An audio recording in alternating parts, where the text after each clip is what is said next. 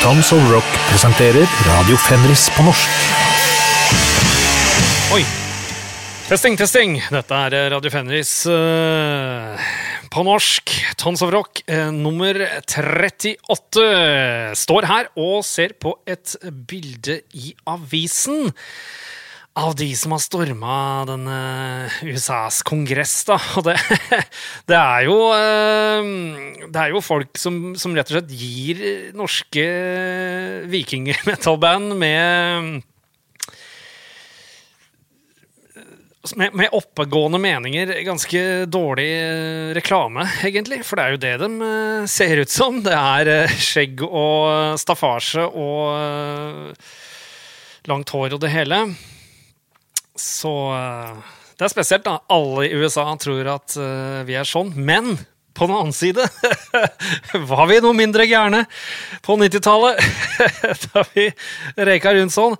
Ei, det slo meg, vet du. Det Ikke nødvendigvis. I dag har jeg gjort sånn omtrentlig fasit, og litt morsom fasit, og der har jeg lagd et nytt ord. Ja, jeg har lagd et nytt ord, sier jeg! Utrolig. Det er når man uh, har uh, lagd en slags uh, fasit, lest seg opp godt og har, uh, er tørr på bena, har godt faktagrunnlag, men allikevel så er det tøysete, og da kaller jeg det en fjasit. oi, oi, oi. Ja, du, nå skal vi til Mark Felt.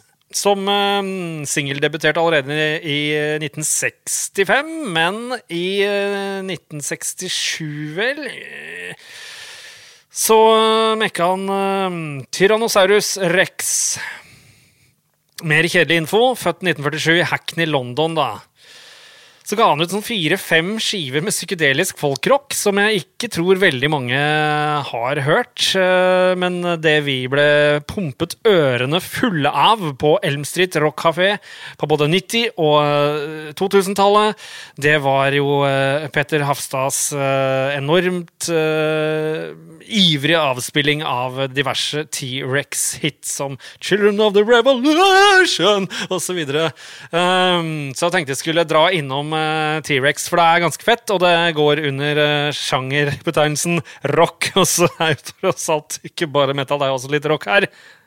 Derfor at det heter Tons of Rock, ikke sant.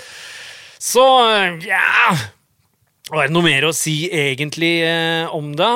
Eh, han eh, døde jo i 1977, da. Og da hadde han faktisk vært så flink og, og aktiv at han hadde opparbeidet seg et eget TV-show som het Mark Show som, ehm, som eh, Han tok under sine vinger på det programmet mange nye sånne punkrockband, da, som for eksempel The Jam, som jeg faktisk aldri har hørt. Iallfall ikke vel vitende om at jeg hørte det der og da. Ok, vi tar en uh, sløy låt som på en måte ja, er fra det Slider-skiva i 72. Det er omtrent uh, lik tid som da Sissy Topp begynte å, sparke i gang platene sine, og da da tenker jeg Vi hadde jo litt Sissy Topp her eh, for et par show siden, og vi fortsetter litt i samme stilen. Det er Buke McCain med T-rex, og det er, dreier seg ikke om en bil, men en, eh, en, eh, en kvinne, tror jeg.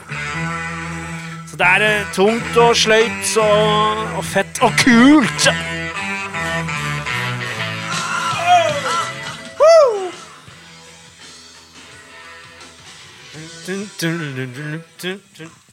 Å! Oh, de er like ille på å avslutte låter som eh, mitt orkester, faktisk. Utrolig nok eh, Det hadde jeg ikke trodd om T-rex, for dette er jo en låt som man ikke har hørt så ofte som de andre store hitsa da. Å, oh, jo, jeg skulle si en ting til når det gjelder det derre um, The Slider-platecoveret der. Det ser ut som han har satt ny verdensrekord i, eh, i bøttehatt, faktisk. Dere må bare sjekke coveret, og det kommer jo opp hvis dere finner spillelista, da. Som dere burde ha lært dere nå etter 38 show! Uh, uh, jo, uh, jeg er da um, i begynnelsen av juni er midt i en platelansering for eget orkester. Det har faktisk ikke skjedd før det at jeg er i den eh, posisjonen mens jeg har lagd dette showet for dere. Så eh, da dukker det ofte opp noen rare spørsmål. Tenkte jeg skulle dele et med dere. Det var én eh, der, muligens var fra Spania, husker ikke, er ikke så viktig. Som hadde fått det helt feil. altså Så feil som det kan få blitt. For han lurte på hvordan alle de andre i Norge og alle de andre black metal-banda reagerte når vi slutta med norske tekster. Og eh, så prøvde jeg liksom å eh, svare da, på engelsk, og brukte sånn begrepet Ja, jo, altså i gamle dager og sånn, så var det vanlig å synge på norsk i Norge. Da snakker vi 60-tallet, 50-tallet. Da tok man jo hits fra utlandet. Ja, England, USA, Sverige. Oversatt dem til, eh, til norsk. Eh, så ble det jo mer og mer Johan å synge på norsk. Jeg brukte faktisk ordet Johan i den engelske teksten. Jeg skjønner jo ingenting. Det er nydelig. Um, eller uh, var et tegn på at man bare ville satse her til lands, da. Sånn at uh, da vi uh, starta med metal og, og sånn uh, på 80-tallet, så så var det jo ekstremt normalt, faktisk nærmest påbudt, og uh, synge på engelsk. Uh, og det var jo ikke før vi spilte en uh, gig sammen med Børre og Bløderne, som da var Vomit fra Nittedal, men som skifta til Børre og Bløderne, som seinere ble Kvikksølvguttene. Det er jo et av verdens beste bandnavn, da, Kvikksølvguttene. Var vel sammen med Necrobutcher med Mayhem, det, da, men ja, fordi eh, de hadde et sånt samarbeid. Eh, blant annet så var det gutta i eh, Vomit, Torben og Kittil, som hjalp til i Mayhem etter at Manheim hadde slutta rett før Death Crush-skiva kom i 1987. På høsten der. Så jeg var og så på dem øve da med, med det lineupet i oktober 87. Greit nok, men da sa jo Torben Grue til meg at på den gigen. Det kan ha vært på Kolbotn kino, faktisk, i 1989. Tror det var det, eller 1990. Tror det var 1989. Da sa han til meg at du, et av, et av dere banda burde liksom prøve dere med en norsk tekst. Det hadde vært dødsfett. Åh, jeg gikk og tenkte på det ut 89 og 90. 91 Ja, da blei det klart på slutten av 91 der, så tror det var da jeg skrev uh, Inn i de dype skogers favn. Og det var fortsatt helt unormalt å synge på noe norsk. Og det har aldri vært sånn at vi har hatt en hel skive på bare norsk. Og det har aldri vært noe uh, greie vi har flotta oss med i enorm grad. Så hvor den personen har fått det fra, at vi sang på norsk hele tida, og alle de andre sang på norsk og ble skuffa da vi slutta å synge på norsk, det er det rareste. Det er et av de rareste spørsmålene jeg har fått. Ja, Så nå ble jeg så oppbrakt uh, over det, pluss at vi må rense opp litt i ørene til vi som har kost oss litt for mye med den uh, litt slakke T-rex-låta, at vi går rett på Extreme Noise Terror med låta False Profit. Så skal vi snakke mer om den etterpå, da, ikke sant? Ja, men så ta og begynn her, da. Oi!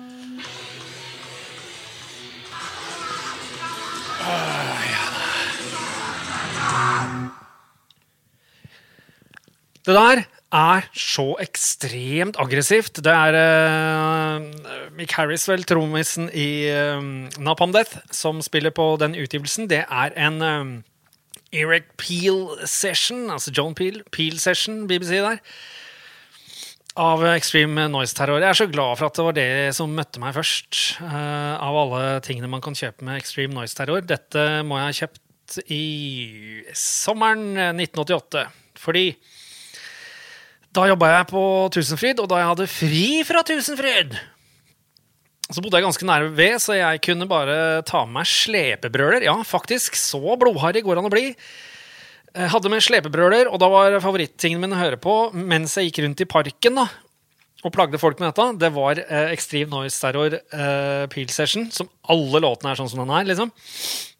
Og eh, så var det vel Old Lady Drivers eh, Total Hag-demoen, og den finnes ikke engang på eh, YouTube. Så Nei, det var Skjønner ikke hvorfor jeg skulle være så grell, men greit nok, det. Det var jo bare hørtes bare ut som hvit støy, sikkert, for eh, de som hørte litt av det. Men jeg hadde vel behov for å gå rundt og føle meg litt ekstrem. Hmm. Tar selvkritikk, egentlig, for det. Og ikke minst fordi de elendige hmm, kebabene jeg prøvde å stable sammen og montere den ene dagen jeg jobba i den bua. Eh, greit nok. Extreme Noise Terror, altså selvfølgelig da engelske eh, ble regna som et slags eh, grindcore-band, men ja Er det egentlig det? De har litt andre tempoer. Altså, det går i ekstremt kjapp D-beat heller. Og blir mer litt sånn uh, krøsta, da. Men det er ikke feil å kalle det grind heller. Merker at bassisten her ikke um, nødvendigvis uh, markerer der hvor uh, Mick Harris fra Napalm Death, altså trommisen her, uh, markerer. det må det bli en slutt på. det er for seint nå å si, men det er forferdelig å høre på. Har ikke lært noen ting av Repulsion eller noen som helst. Ah! Blir sint. men jeg gidder ikke snakke noe mer om det. Altså jeg syns det er en veldig krisp og fin uh, utgivelse. Det er ikke alltid BBC eh, Peel Sessions er det beste med band, og det er masse forskjellige band. Joy Division hadde sikkert en Peel Session, hva vet jeg. men det kan være lurt å tæsje ut, altså prøve ut. jeg tror Bolt Thrower hadde ganske fin Peel Session også. Ja, ja. Det er iallfall Extreme Noise Terror uh, Peel Session. Syns jeg er uh, kjempekul uh, gjennom det hele. Selv om det er veldig kort låter, da. det er uh, minhjelp og minhjelp, liksom. Er, den er sikkert over på tolv minutter, den.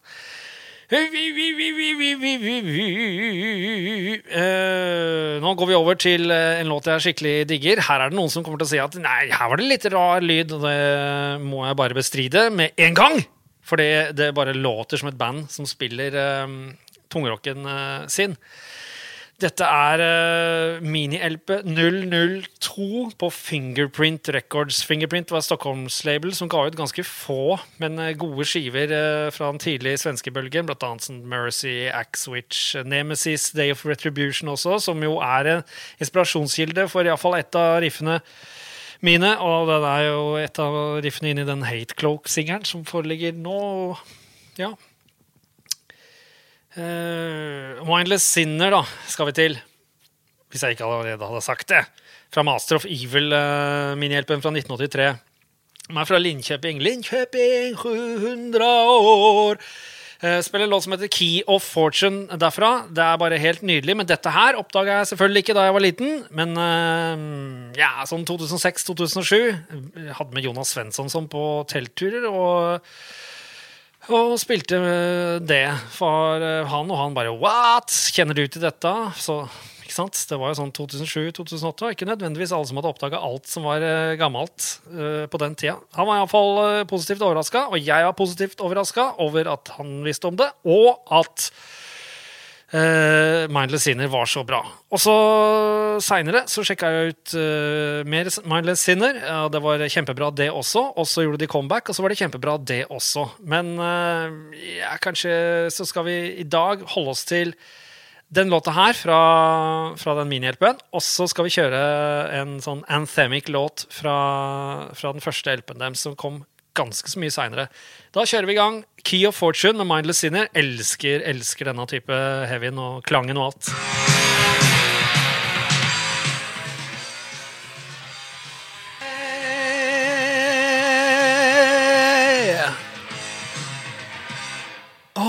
perfekt, ass. 2 minutter og 47, bare. Ja, ja, ja, den der Extreme Noise-terrorlåta var jo bare 50 sekunder lang. Og uh, vi avslutter vel bare med en låt som er uh, litt lengre i dag. Uh, seks og et halvt minutt. Så hva kan det være for noe? Hva kan det være for noe? Det er så spennende! Jeg hører hun komme krypende nå. Oh. Uh, Mindless Inner. Uh, kjører en låt til etterpå. Men vi skal til et annet sted i Sverige. Uh, og det er et orkester jeg oppdaget i dag. Og det er egentlig ikke på grunn av at jeg eh, skulle ha inn T-rex i showet her. Det var en melding fra en venn som sa nå går det et fint program på uh, svensk TV om uh, glamrock-bandet Tears. Jeg hadde aldri hørt om det. Sjekka ut om det fantes på Spotify, og det gjør det jagu. Det er hele tre skiver tror jeg, med Tears. Det vil si kanskje alle som, uh, som finnes der. Der finnes bl.a. den singelen som kom mellom første og andre skiva, som heter God Save the 45.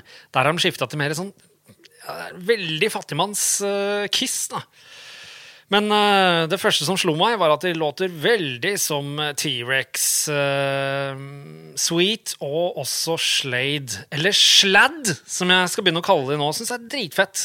Hvorfor er det ikke flere som sier det feil? Sladd! Uh, Sladdy Impaler, liksom. Men uh, ja, skiva kom i 1974. Den er veldig rosa. Og vi skal spille noe som heter Stranger in Town fra den. Og det er jo litt mist, da, i og med at den uh, ikke egentlig beskriver bandet så godt. Men hei, hei! Dette var et orkester som forsøkte å helgardere seg fullstendig. Jeg kan tenke meg at den der, ikke Melissa, men Messalina-låta deres eller noe sånt, ville gjort det veldig godt i Tyskland på den tida. Vi snakker jo, Dette er jo 1974, midten av 70-tallet. Ting begynte å bli litt uh, cheesy. Og det orkesteret her de skulle virkelig dra rundt og spille opp til både dans og, og rock. Um, og, og, liksom favne om alle. I tillegg så synger de da på engelsk i et svensk miljø som bare er fullstendig fullstendig tatt over av prog med to g-tankegangen.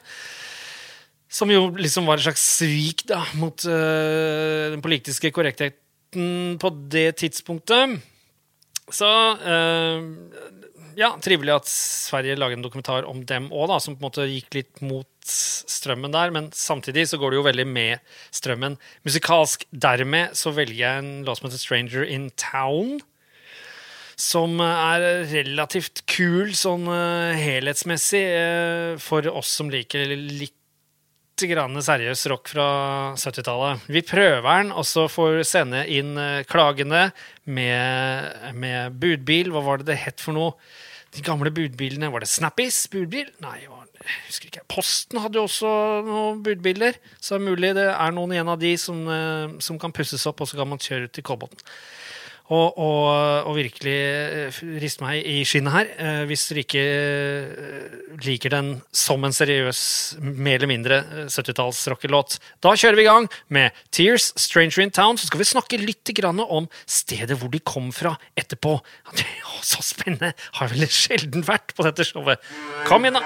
Oi, oi, oi! Obskurt. Hører nesten at det er litt sånn De, de har vært spilt på dansegulv før. Ja, starta i 68, da. Høres. Oh, nå er jeg mer sjøltillit på den låta. Det er ganske uh, fet bruk av uh, ekkoboks og greier her. Uh, Romklangs... Uh, greier. Og de blander 60-tallet med 70-tallet på en fet måte fet måte her, selv om de skal liksom være litt uh, kommersielle og skal få med seg folk. det er greit, det. Ja. Du vet, Jeg snakka om i stad med det tekstspørsmålet, norsk tekst og engelsk tekst. Det var jo omtrent da vi kom med den der uh, Inn i de dype skogers favn-låta på Under Funeral Moon, uh, som vi spilte inn i 92, men ikke kom før i 93. Da var det jo mye awareness. Folk var klar over at eh, disse tingene skjedde, og det ble jo til at det sikkert ble masse norske black metal-demoer og sånt som, som da kom med bare norske tekster. Jeg tipper Enslaved var uh, tidlig ute òg, ja. Men uh, du veit altså Når du finner opp uh, en pil og bue-idé, så kommer det alltid noen etterpå og skal lage en pil og bue hvor du kan skyte tre til fire piler samtidig. Det er jo sånn ting blir Det blir litt mye, da, kan jeg si. men helt greit at folk synger på sitt eget språk, også norsk. Ja, nå skal vi til uh, stedet hvor disse Tears uh, med låta vi hørte, 'Stranger in Town', er fra. Katrine Holm! Og det er helt utrolig, nå som samfunnet åpner opp og man kan reise. For de ble Altså, de 100 år ble det i 2017. Så vi er nok fire år eh, for seint ute for å oppleve det. Så har du Katrine Holmsvekkan i eh, hver august da, med 130 evenement, eh, da, hvor du eh, annet kan dra dit og jogge. Og så fins det også, altså Katrine Holm, er, uh, de har bowlingsenter som har fått tre av fem stjerner på TripAdvisor. Så det er uh, god stemning der. Uh, Passe god stemning. Beklager det. Vi drar tilbake til Mindless Sinner igjen, som uh, jo er fra Linköping. Uh, de ga ut skiva Turn On The Power i 1986. Eller Fingerprint ga ut dem. da, Det er 14. LP-en de ga ut, eller noe sånt. Altså, LP014 er det der kodenavnet. Ah, den ble jo reutgitt, den også. Mindless Sinner ble reutgitt. Husker ikke hvilket label som uh, reutga det, men Mindless Sinner fikk vil virkelig et løft utover 2010-tallet, og det ble mer, mer, kult å høre på de. Men vi tar den, uh, den allsangaktige Eller man får lyst til å synge sammen med We Go Together. Den tar vi og spiller med en gang, for nå er jeg litt lei av å stå her og bable. OK? Kom igjen, da.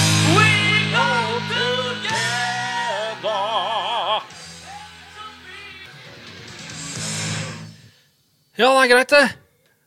Syns dere at det var uh, kjipt at jeg sa så lite om Linköping og så, så mye om uh, Katrine Holm? Ja, men det er ikke mitt problem, det! Altså Åh, Verden er så urettferdig. Uh, ja, så drev og hørte på Tears-skiva videre i dag, da, og så kom jeg over en låt som bare var helt utrolig proto Hanoi Rocks. Med litt av samme blandinga med, med 70- og 60-tallet, som heter Duke of Friday. Eh, og så sender jeg den til Tarjei, som er, eh, eller kanskje var, eh, vokalisten i Volunteerettes. Eh, Hard Luck Street osv. Spiller masse ting. Eh, gammel bartender på, på eh, Elm Street. Og jeg har jo på en måte hatt med han å gjøre i over 30 år. Hei, hei, Tarjei. Eh, og han eh, kan jo da på dirra tilbake si at uh, Hei! Har du det, det, er jeg fullstendig enig i, sier han, men har du hørt denne? Og så sender han meg Here in Heaven med Sparks. Og låta etter Here in Heaven på Kimono My House, altså Kimono My House, ikke Come In, come in My House, men Kimono My House. Uh, ja, den er fra midten av 70-tallet, tenker jeg.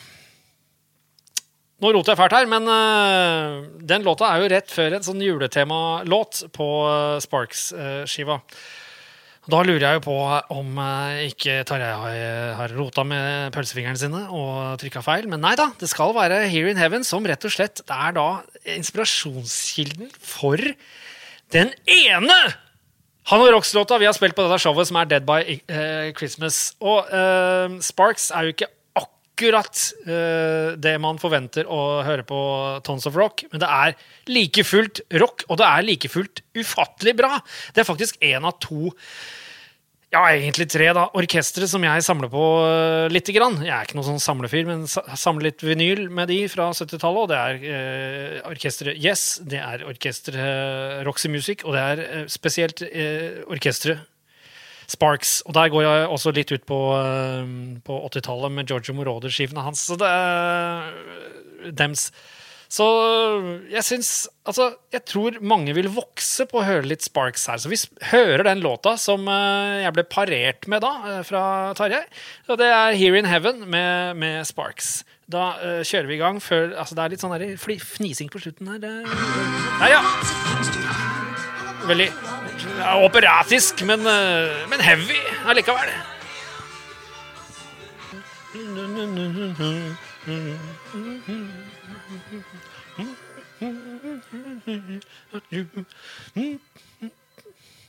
Hot Here in Heaven Without You. Er det det? Skal jeg dra ut uh, innecoveret her? Uh, på baksida av Kimmen on My House, som heldigvis var da fra 1974, så jeg bomma ikke da jeg sa at det var midt på 70-tallet, så har du trommisen Dinky Diamond.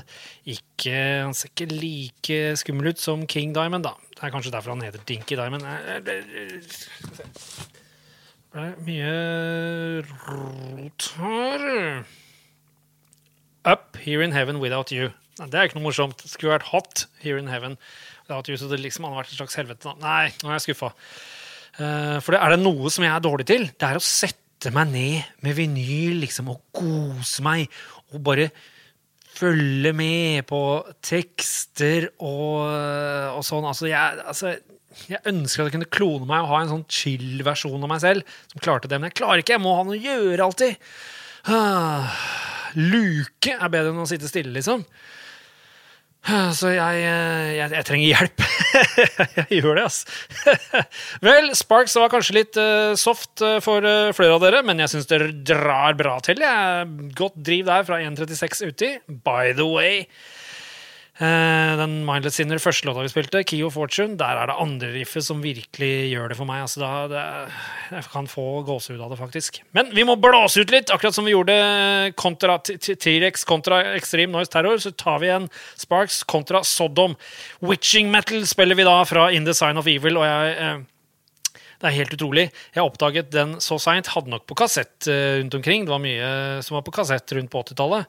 Men uh, det festa seg ikke så særlig, for jeg, jeg syns liksom Sarkofago var uh, fetere. Jeg likte Obsessed by Cruelty fet mer.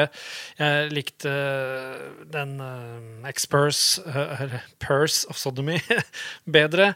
Likte kanskje ikke Persecution Mania så godt, men vi snakker jo om Sodom, ikke sant? Uh, men hele den der In the Sign of Evil gikk meg litt hus forbi. Det ble mer sarkofago for, min, uh, for, mine ører. Men så var jeg på fest hos uh, selveste Cato Bekkevold. En legendarisk, men også tragisk fest. Han måtte jo flytte hjemmefra etter den festen.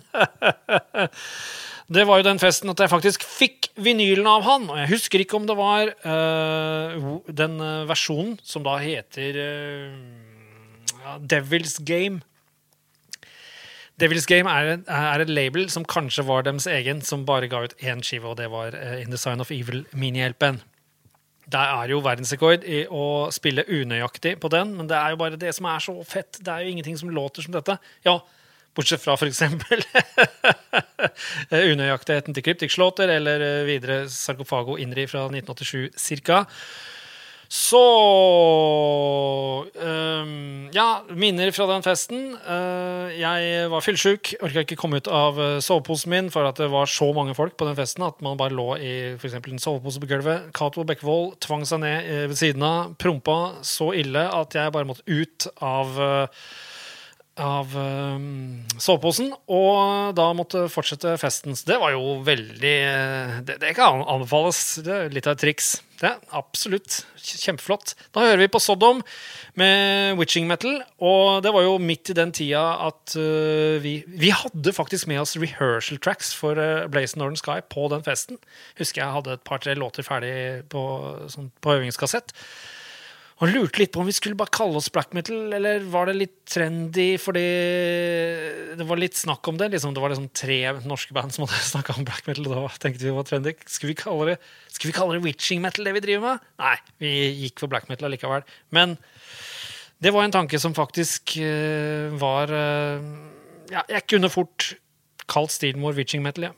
På grunn av dette. Men uh, for helt tidsmaskin tilbake til 91 for meg. Men for veldig mange andre så får de tidsmaskinfølelse uh, tilbake til januar 1985, da In the Sign of Evil kom. Med Sodom, og låta Witching Metal uh, var på den. Vær så god, uh, Sodom.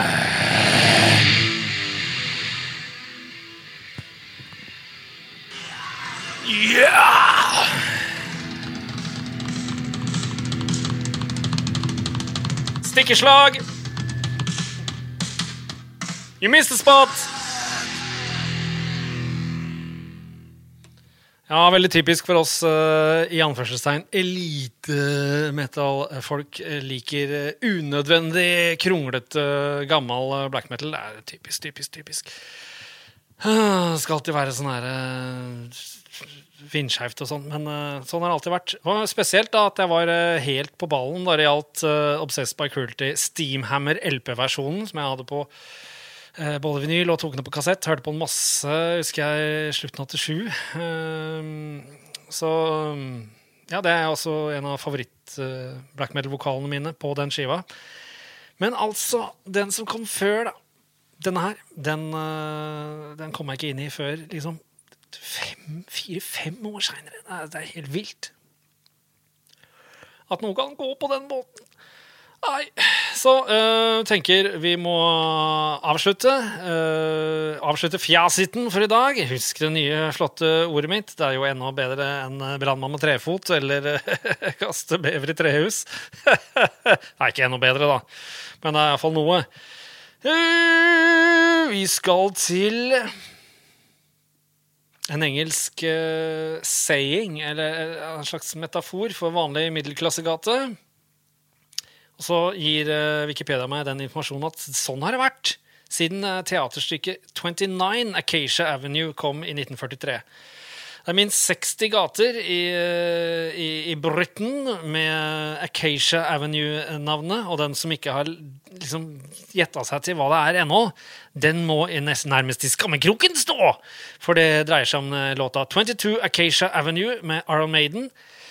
Det er intet mindre enn uh, nummer to i uh, sagaen om Charlotte the Harlot, som vi kan høre om på førsteskiva til uh, Iron Maiden. Og så kommer denne her på tredjeskiva, uh, 22 Acacia Avenue. Og så er det én på No Player for the Dying Eh, også en på den skiva etter, Fear of the Dark. Ingen av de skivene altså No Prayer for the Dying, der sleit jeg så mye at jeg kjøpte aldri Fear of the Dark. Så nå må dere jo brenne meg på deres respektive eh, utegriller, om det skal være seg Weber eller bare en eh, liten engangsgrill man har kjøpt på bunnpris!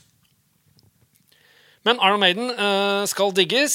Eh, det skal digges fram til de eh, endelig kommer på Tons of Rock. De starta faktisk opp Christmas Day 1975, omtrent Det er elleve år før jeg starta å musisere sjøl. Mitt første ganske bedridende uh, orkester. Uh, det er uh, Steve Harris og Adrian Smith som har lagd eh, 22 Acacia Avenue. Um, og da Vent, da, Jeg har var et eller annet jeg skulle si her Ikke si at jeg glemte Å, dette er spennende, altså. Gjaldt uh, Extreme Nice, noise Terror. Extreme Nice Terror!